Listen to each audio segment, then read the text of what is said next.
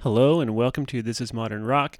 I'm Will Westerkow, and joining me today is my favorite guest, Orly, and a baby. Hello. Welcome. Yo, yo, yo. Um, so we've already finished talking about 1988, but we're back for one special episode.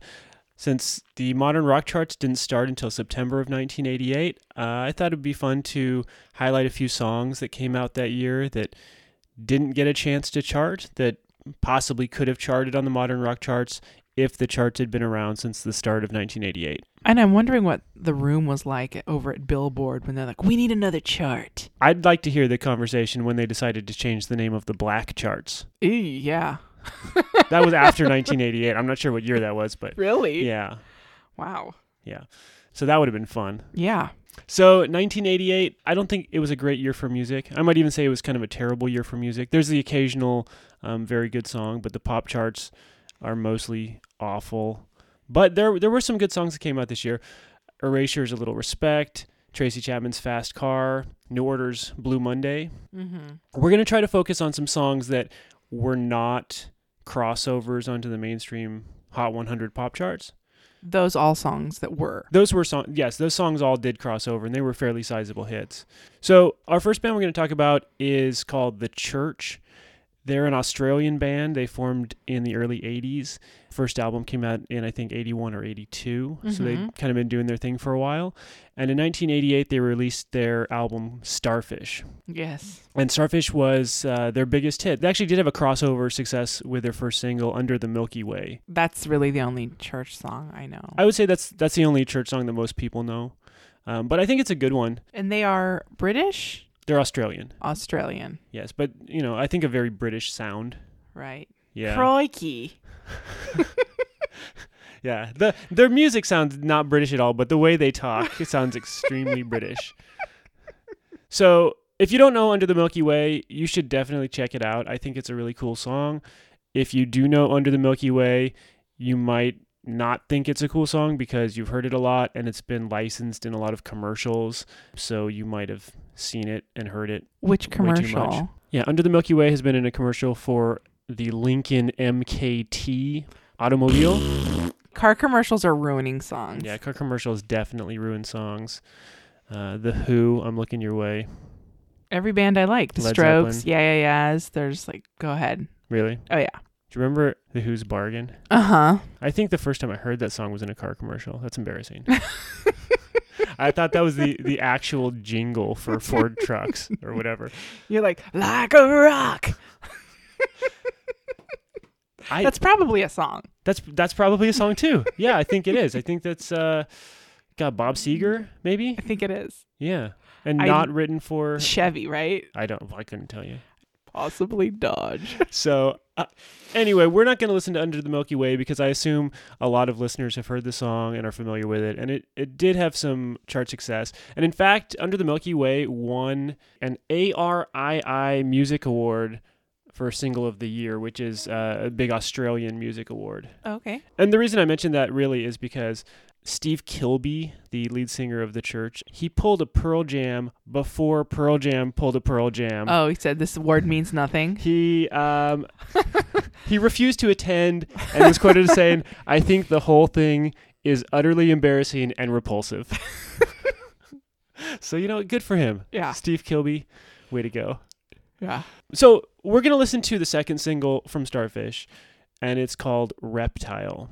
Reptile did not have crossover success, but I think one notable thing about this song is that it was inspired by David Bowie. Not David Bowie's music, but David Bowie himself.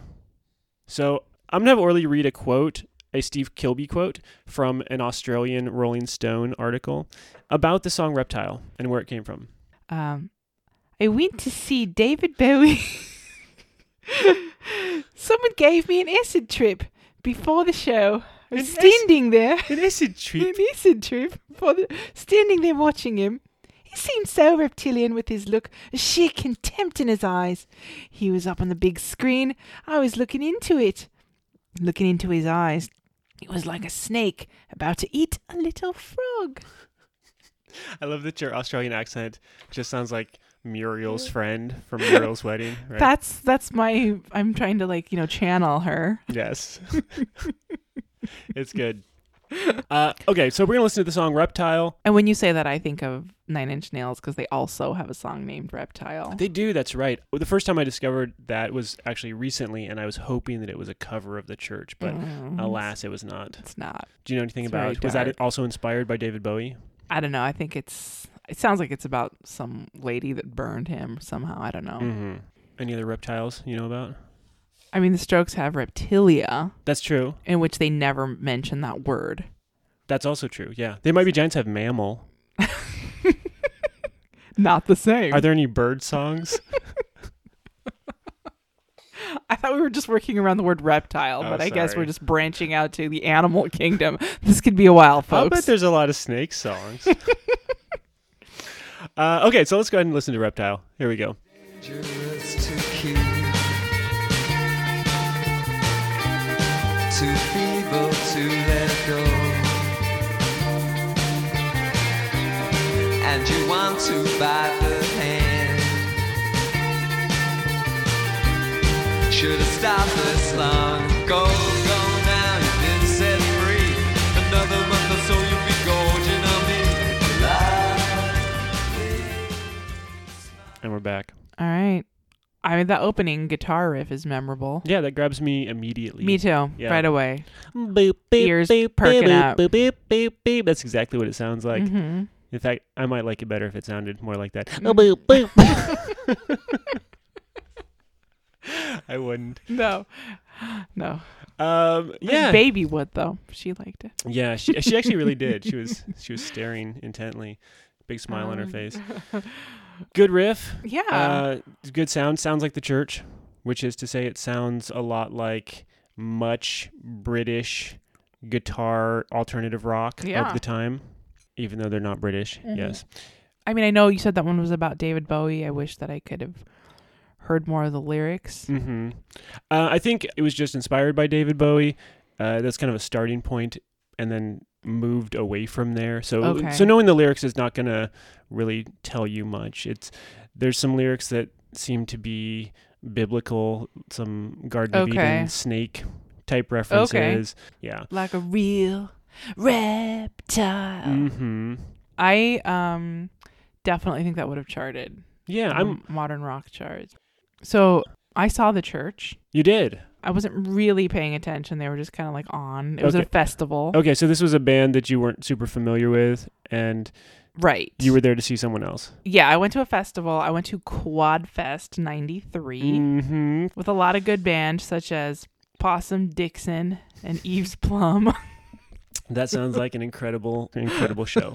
so those were the first two bands, and then the church played, and then Beck played. Oh, 93. 93. That's early Beck. Early Beck, Yeah. and then headliners Violent Femmes. So you you saw the church, you didn't pay that much attention. I did not. I mean, I when um Under the Milky Way came on, I you know I went, I gave them the attention. But Okay. That's, and then um, Is- I did you went- actually know that song or did you hear something that you liked? I knew and- that song because it was being played on the radio. Okay. Still, but I definitely went for Beck. I went like you know up in the mosh pit, and Mhm. it was just after Loser had come out, Okay. and everyone wanted to see Loser. But he refused to sing the word loser. Uh-huh. So he would say things like, I'm a softy baby. I'm a goldfish baby. I'm a reptile, baby. yeah, maybe. yeah. Let's go ahead and move on. We've got our second song of the night. The song is by Morrissey. Heard of this guy? I heard of Morrissey. Morrissey, aka Stephen Patrick Morrissey, aka the Moz, Mozzarella. I didn't know about that nickname till a lot Stevie later. Boy. Moz. St- I just call him Steve. Mm. Th- I think the most important thing to know about Morrissey is that he was the lead singer and lyricist for the Smiths. Right. So the Smiths, they were probably the most important, the most influential British alternative rock band of the 80s. I don't think that's an overstatement. And they were only around for what, five years? Something like that. I think um I think they released albums anyway from 1984 through 1987 maybe. That's Okay. not that long. Yeah. So in uh, I, I think 1987 the Smiths broke up, I and think they're around from 82 to 87. let's go with that. Yeah, let's you go with you that. sound like you know things about Mhm. the Smiths. Sure. you know what the Smiths were to me because I was too young for the Smiths, and Hmm. they were. Can I guess? Mhm. They were they were the band that your cool friend's cooler older sibling was really into. Yeah, That's and it. yeah, exactly. it. Yes. That's exactly what it Of was. course, that's what they were. And not yeah, her cooler older sibling and all of her friends, Uh huh. and like they were the friends that like they used to go to raves. Oh, I don't think of Morrissey and raves as being. I think there was. I mean, I mean, I Some went from a small crossover. town, so like, if there was like any of that sect, that's it, they kind of encapsulated Mhm. all of that. They just like everything British, probably. yeah, I think so. Yeah. Exactly. They were like super Anglophiles, Mhm. and they were The Smiths, New Order. kind of gothic on Mhm. top of it. Sure. Or look, because I couldn't tell the difference back then, really. yeah, they between probably all couldn't that. tell the difference either. No, but they were all like very into the Smiths. Yeah, but this was pre yarn hair and Oh, not that kinda pacifier ra- Not that kind. yeah, no, no, yeah. no, no, no, no, not at all. Okay. No, they were just like into taking drugs. Okay. and This is being this out is all like night. giant abandoned warehouse. abandoned warehouse. Mhm. Yes, yes, yes, yes, yes. No, because this was like what, like early '90s? Is that Mhm. when the yarn hair was in? I don't think so. That came No, a it was little later. later. Yeah, You know, I say as someone who grew up in a very uncool town. So me too. perhaps in a Cowtown. cool town, yeah. Perhaps in a cool town, yarn hair was in in the early 80s. I don't even know. It just took so long to filter down. Australia's just getting yarn hair now. Right. Anyway, Morrissey goes solo. 1988, he releases his first solo album called Viva Hate. His first single was Suede Head. We're not going to listen to that. We're going to listen to his second single called Every Day is Like Sunday. Every day. I'm ready for it. Good, yeah. Um, Every Day is Like Sunday has been covered by bands such as The Pretenders. It's been covered by 10,000 Maniacs, Colin Malloy of The Decemberists. So clearly, this is a song that is well known and Yeah. loved shit. amongst, uh, you know, among, amongst musical people. Musicians It- love this song. That's right. In fact, I think Chrissy Hind said this was one of her favorite songs of all time, maybe something like that. I could be misquoting, Big misremembering. words. I just maybe I just made that up. You know what Chrissy Hind's favorite song of all time is? Uh, That shriek back song. she, Chrissy Hind. She said first favorite song that shriek back song, followed by "Shut Up You Face," and then "Every Day Is Like Sunday." Top three. Let's go ahead and listen to "Every Day." Every day is like Sunday. Here we go. Here we go.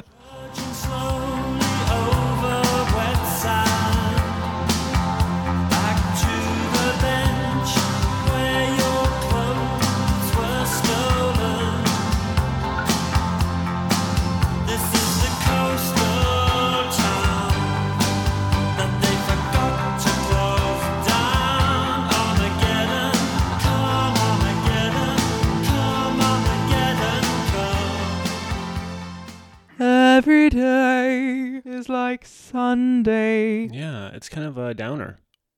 Unless you really unless you really like Sunday, in which like if you if you loved going to church, if that was like the highlight of your week, Wow, so I did not even like that thought never even entered my mind. I was just like Sunday, it's like a cool day, you, you, know, eat a you nice never went to church. I you went to eat a church every nice Sunday. breakfast. So every day is like Sunday to me, you know what that means. torture. I have to I have to wear uncomfortable clothes.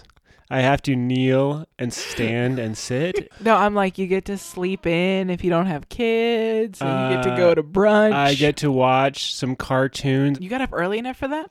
I'm not gonna get up and go to church first thing before I've got some cartoons in. Get real. Well, either way, um yeah, that song it's good to sing along to. You know what Morrissey does on Sundays? What? Trudges slowly over wet sand. Yes, through the misty moors, I'm singing like a Bronte sister. You know, those Bronte sisters were actually, uh, I think, underrated as singers. they say actually they sang just like Morrissey. They had perfect, perfect three part harmonies. Were there three of them? Were there four of them? Was there like a lost one I that think people there don't, was one. don't know about? Anne? I know Anne. What did Anne do? She like wrote three poems or something No, and I, it cut Oh, I, off her nose. it's Emily, Charlotte. Charlotte, yeah. Anne. Anne. The other one. There's one more. Zeppo. I thought one of them was just like, I'm not going to write some novel about getting together with a dude. Yeah. Get it together, ladies. Uh, I'm not going to be like you. Just Yeah. because you all write doesn't mean I have to write. I'm my own person. I think she was more like, I'm Franny Bronte. and I'm an individual. oh, I wish I knew more right now. You know who doesn't like the song? Janet. Your aunt? N- No, I'm not talking about either of my aunts, Janet. I'm talking about Janet from when I was in college, like 17 decades ago.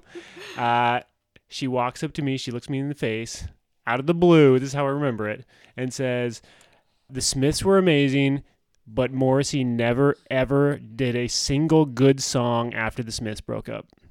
Clearly, Janet's wrong. This was a good song. I just think it would be better if her name was Janice. Mm, should we call her Janice?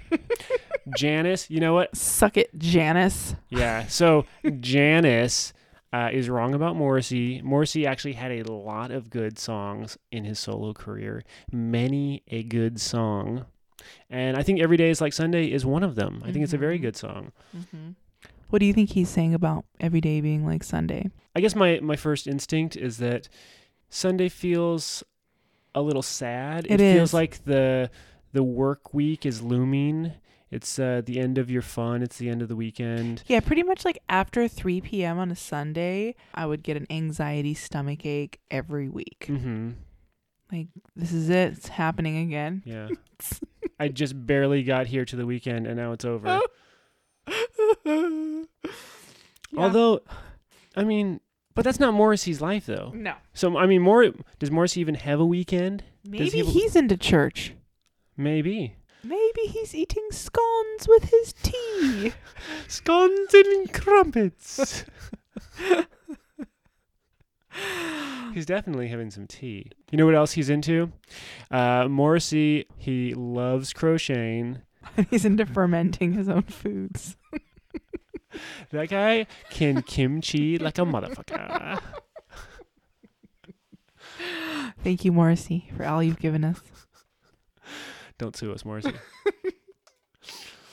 so we've listened to uh, an Australian song. We've listened to a British song. Why don't we go ahead and listen to an American song? Let's so th- do this it. next one we're going to hear is by a It's band about called time. Pixies. So Pixies are a modern rock band. They formed in the Boston area.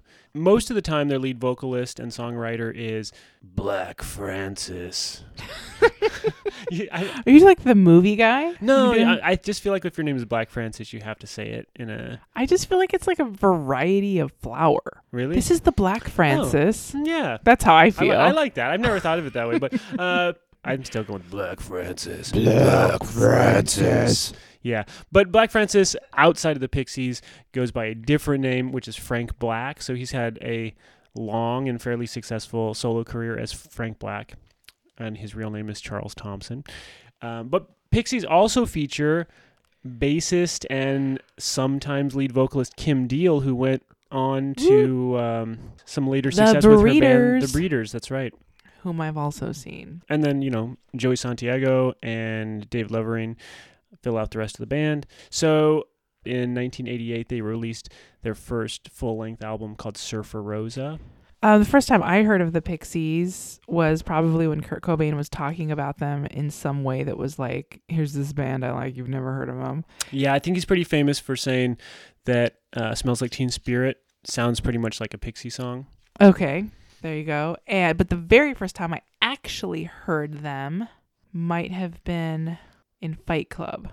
Um, I may have seen one of their songs on 120 minutes. mhm. you know, like at 1.30 in the morning. But the first time it like really stood out to me, like, here's this song. I'm hearing it with like totally fresh ears and like, what is this? This Yeah, is so that was cool. This that is was- good. their song "Where's My Mind," and it Yeah. was, it was used in like the very end of Fight Club, right? Was it The very end when he's like blowing it all up. Mhm, and then- Uh, Spoiler alert. right? And then going into uh, closing credits. Yes. I think that's where probably a lot of people heard the Pixies for the first time. And I would say for casual music fans, that might be the song by the Pixies that they know, which is interesting because Where Is My Mind is on their 1988 album Surfer Rosa, but it's not a single. So they thought, like, this is not one of our best tracks. I guess.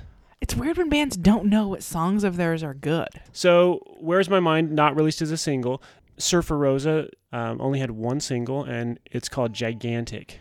And they decided to put their alternate vocalist on the lead single just to s- confuse everybody. Kim Deal sings lead on Gigantic. So, if you heard this single, decided to buy Surfer You were like, Rosa. what the heck? Yeah, bec- I, I'm pretty sure that's the only song that she sings lead on on the entire album. It's weird. Yeah, so you'd be in for a surprise. I mean, you'd be in for a good surprise, but not if you were looking for a female fronted band. Yeah, that's right. Let's jam it. You got more to say? So, Gigantic actually, there's two different versions of. There's the album version, and the album was produced by Steve Albini, who is, I think, most well known for producing Nirvana's In Utero album. Mm hmm. But they reproduced it to release as a single, and that, that was produced by Gil Norton. I've never actually heard the single version of the song. I mean, it's like a Google search can remedy that. We, uh, well, I'd have to, I'd have to type things into my computer. Um, um, anyway, let's go and listen to Gigantic. Walker every day into a shady place. With her lips, she said, she said, Hey, Polly, Polly, Polly, let's have a ball. Hey, Polly, Polly, Polly, let's have a ball. Hey, Polly, Polly, Polly, let's have a ball.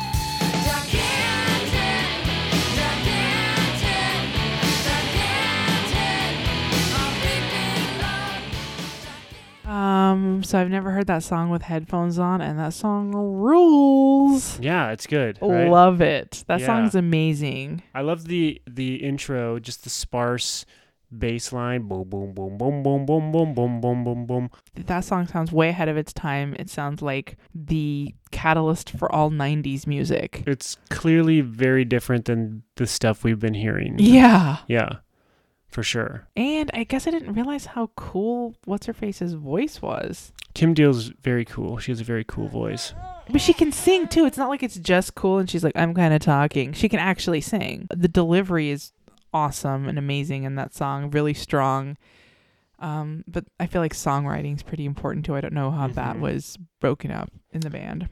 Sure. I think Frank Black wrote most of the songs, and this was a Kim Deal, Frank Black co-writing credit. Okay. Although uh, my understanding is actually that if you if you look at the single, it is credited to Black Francis and Mrs. John Murphy. What? Who's that? She she's was, married at the time? I think she was married to a, a certain John Murphy, and so this was like um, it was her way of being feminist, but in like a wink, wink, ironic way, Got it. whatever that means. Whatever that means. Okay. So, Yeah. that obviously- song's about a dick, right? Uh, yes, it, it, defi- it definitely is. You know, it's the kind of song where you listen to it and you're like, this song couldn't be about. um, It is. It's definitely. And what's funny is that Portland's very own Storm Large, she uses that gigantic part of Mhm. her, look, an original song of hers, but hers is about a vagina, Oh, a gigantic vagina. a gigantic vagina. Interesting. And she says, gigantic, big, big love. in Storm Song, is that a good thing or a bad thing? Yeah, it's a good thing. Okay. So my understanding is that this song was inspired by a play and or film called Crimes of the Heart, um, which is about a lot of different things. It's about some sisters who all share stories of different crimes of the heart that they Okay. experienced. One of those stories is about a character who in the movie is played by Sissy Spacek. Um, Carry herself. hmm And she is a married woman who has an affair with a black teenager. And he's gigantic. I, I haven't seen the movie, and I don't know how closely the song is supposed to parallel the movie. But my understanding is that uh, the song "Gigantic" was inspired by the movie. Got it. So, uh, Sissy Spacek's character, she went to the park and she would watch this African American youth um, having sex, perhaps with his girlfriend at the time, Whoa. maybe. And clearly, she liked what she saw. yes. Do you feel like this is um, furthering stereotypes about African Americans? And if so, is that problematic, or is this a positive stereotype? You know, I guess if you are an African American and you are have below average size. What if you have an penis- average size penis? yeah, let's say you're you're an African American male with a totally average or even a slightly above average sized penis. Then high five yourself. But is there an expectation from be like- women that you have an enormous dong I mean, because of the Pixies? yeah. The Pixies are really problematic because of that, because of all the African Americans listening to the Pixies. This was a crossover hit on the black on the charts. black charts. so gigantic, very cool song. Um, it does seem like it's setting the stage for some music that's coming soon. Definitely. It feels ahead of its time. It feels big. It feels a lot more rock. Mm-hmm. Like I feel like modern rock up until this song.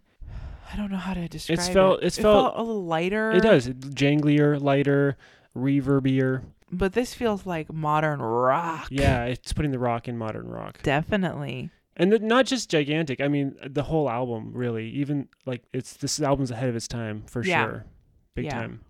It's putting the 90s stamp on it. Yeah. And speaking of 90 Stamp, we've got one more song to listen to. Mm-hmm. and the song is by a band called Dinosaur Jr. If And a you- one song by them too. well, if you're a fan of '90s rock, you probably know one song by Dinosaur Jr. They had an alternative hit A in the breakthrough '90s, hit, yeah, breakthrough yeah. hit with "Feel the Pain." Mhm. Um, but they they've been around since you know the mid '80s. They were formerly known as Dinosaur. and then dinosaurs sued them. Well, that's right, yeah. Di- so Dinosaur, as you can probably imagine, was made up of a bunch of old rockers. There was a band called Dinosaur. There was a there was a band called the Dinosaurs, and it was like a super group, you Oh, know, okay. super in quotation mark. Yeah, so so they sued, and dinosaur the other dinosaur's response was, We're gonna junior the shit out of this. they're yeah, they're like, look, we like dinosaur, dinosaur's cool, we're dinosaur junior, They didn't want to be diet dinosaur. sub dinosaur. dinosaur Y- light. Yeah, exactly. Dinosaur Jr. is comprised of Jay Maskus, Lou Barlow, and Murph. Forgot about Lou Barlow. Yeah, Lou Barlow. Lou Barlow, um, after this album, actually was kicked out of the band. Another famous alternative rock band fight, Dude. uh, feud, yes. And he formed. Um, Folk implosion. oh, that's a little bit down the road. Oh. He first formed Sebadoh. Of course, Sebadoh is what I meant. Yeah, Sebadoh, which with. They were always on 120 minutes. I'm like, get these old farts out of here. anyway, so it was a it was a very angry breakup. Uh, they wrote angry songs about each other. oh yes, didn't they go on tour together and like argue about who was gonna headline I saw them fairly recently together? together. Yeah, but so like Lou Barlow's like, I'll do a doubleheader. Sebado opened for Dinosaur Jr. Lou Barlow was in both sets. They weren't arguing. Not when I saw them, but they might have argued at other points in the tour. okay. I will tell you this though. Uh, Dinosaur Jr. is known for playing loud shows, and I was not prepared. I forgot to bring my earplugs. I went to that show. Ears bleeding. My ears were in pain. I've been to loud shows, but I've never been in actual physical pain oh no. where I I went to the bathroom and got a bunch of toilet paper and shoved it in my ears. did it help? It helped a little bit. I mean, th- it made the sound quality awful. It was super muffled, but it helped with the pain. I mean, it was it was hard for me. I always think of Dinosaur Jr. as like a dude band. Yeah, although they're not like manly Were there any dudes, women they're at this definitely show? dudes. It was heavy on the dudes. Yeah, it was a real sausage fest at the Heavy on the Dinosaur dudes. Jr. show, I'm Yeah. sure. Yeah. So the song we're going to listen to is called Freak Scene, and Pitchfork Media declared this probably indie rock's greatest guitar performance. Probably. Yeah, I mean, it's high praise, but then they have to like kind of hedge their bets a little bit. 23indie.com declared this the number one song in their all time indie top 50. I gotta hear this shiz. I, I don't know. I think this is viewed as like a definitive slacker anthem, whatever that means.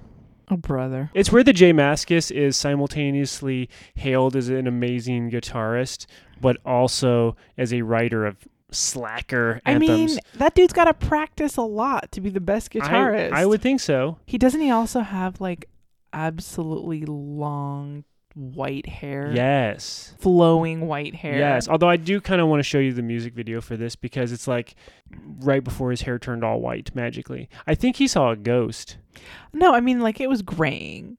I think it's brown in this video in 1988, and then it, by 1989, it's white. No, in 1994, when I was watching Feel the Pain, he was like pretty gray. hmm I'm going with my ghost theory. okay, he saw ghosts. it's too for sure. fast. It's too fast, and he's too young. He he was you know slacking off in his basement one day, 1989. Is that just a masturbation euphemism? a ghost turned the corner, yep. caught him slacking off. his heart skipped a beat. Whoop! White hair hair. hair went How are the pubes, though? Is he sporting a crotch full of rice noodles? They turned purple, oddly enough. That's actually why they broke up. Uh, Lou Barlow couldn't deal. He couldn't deal with the uh, the gray hair. He's like, man, you get some just for men, stat, or I'm out of the band. And you know Murph, he's just like, whatever, Whatever, yeah. whatever's cool with me. I'm letting you guys call me Murph, so Yeah. I'm fine. Ah, let's hear this Let's greatest hear it. song of all time. Here we go. This is Dinosaur Jr.'s 1988 non-hit freak scene. Seen enough to eye you, but I've seen too much to try you. It's always weirdness why you dig it much too much to fry you.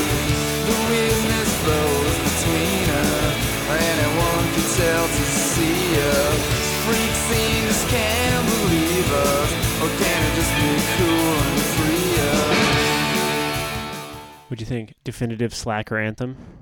Um, I thought it was a fine song. I mean, it sounds like so different than anything else we've been listening to Yeah. so far on, I mean, on this podcast. yeah, the Pixies is the closest thing, and it still sounds way different than that. It does. It sounds like it's really like moving ahead in time really fast. I thought that one and the Pixies, this one even more maybe sounds like 90s. It sounds like, hey, the 90s are here. yeah, and you know, I've heard this song a lot, and I I really do like this song a lot.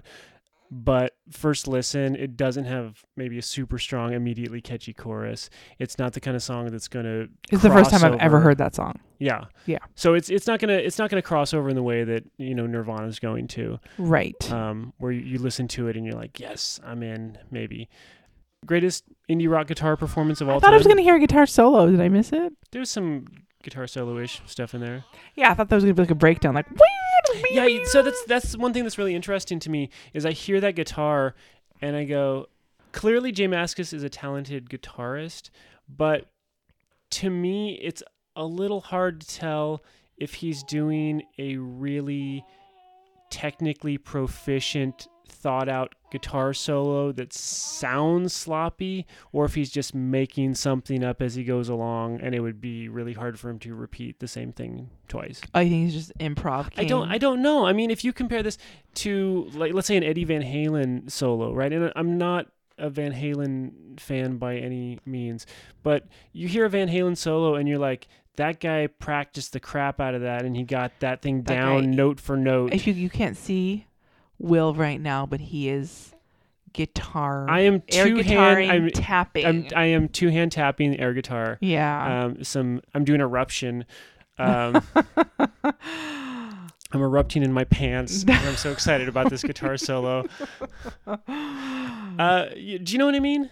yeah. I know that when people talk about He's supposed to Dinosaur be really Jr., good. they're always like flipping out over what a guitar god this guy is. So I'm Yeah. assuming that yes, So I'm just gonna go with what everyone else says and go like, yes, his solo here is absolutely note for note intentional, and uh, he's so good he just makes it sound like he's making Loose. stuff up. Yeah, comfortable. yeah.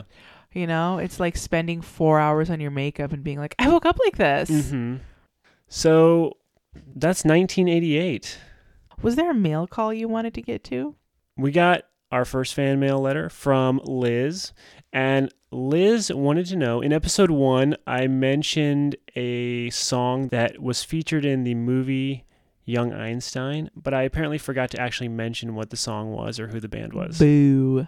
So that song is by a band called Paul Kelly and the Colored Girls. But when they released it on the soundtrack, they're credited as Paul Kelly and the Messengers. Uh, and the song is called Dumb Things. Dumb Things by Paul Kelly and the Colored Girls. If you as well would like to be featured on the show in the form of fan mail, please send us your questions or comments or concerns at thisismodernrock at gmail.com. If you enjoyed any of these songs, I encourage you to purchase a copy for yourself, support the artists in any, any way you can. And actually, you know, one more thing we should mention. We have wrapped up our first season of This Is Modern Rock. We're going to go on a bit of a hiatus, and we'll be back with season two starting in early July, at which time we'll be switching to an every other week release schedule. Thank you so much for, for listening. Uh, please come back and check us out when we return in July that's it. Thanks. Thanks for joining us. See you later. This is Will Westercow. I'm Orly and a baby. This is Modern Rock.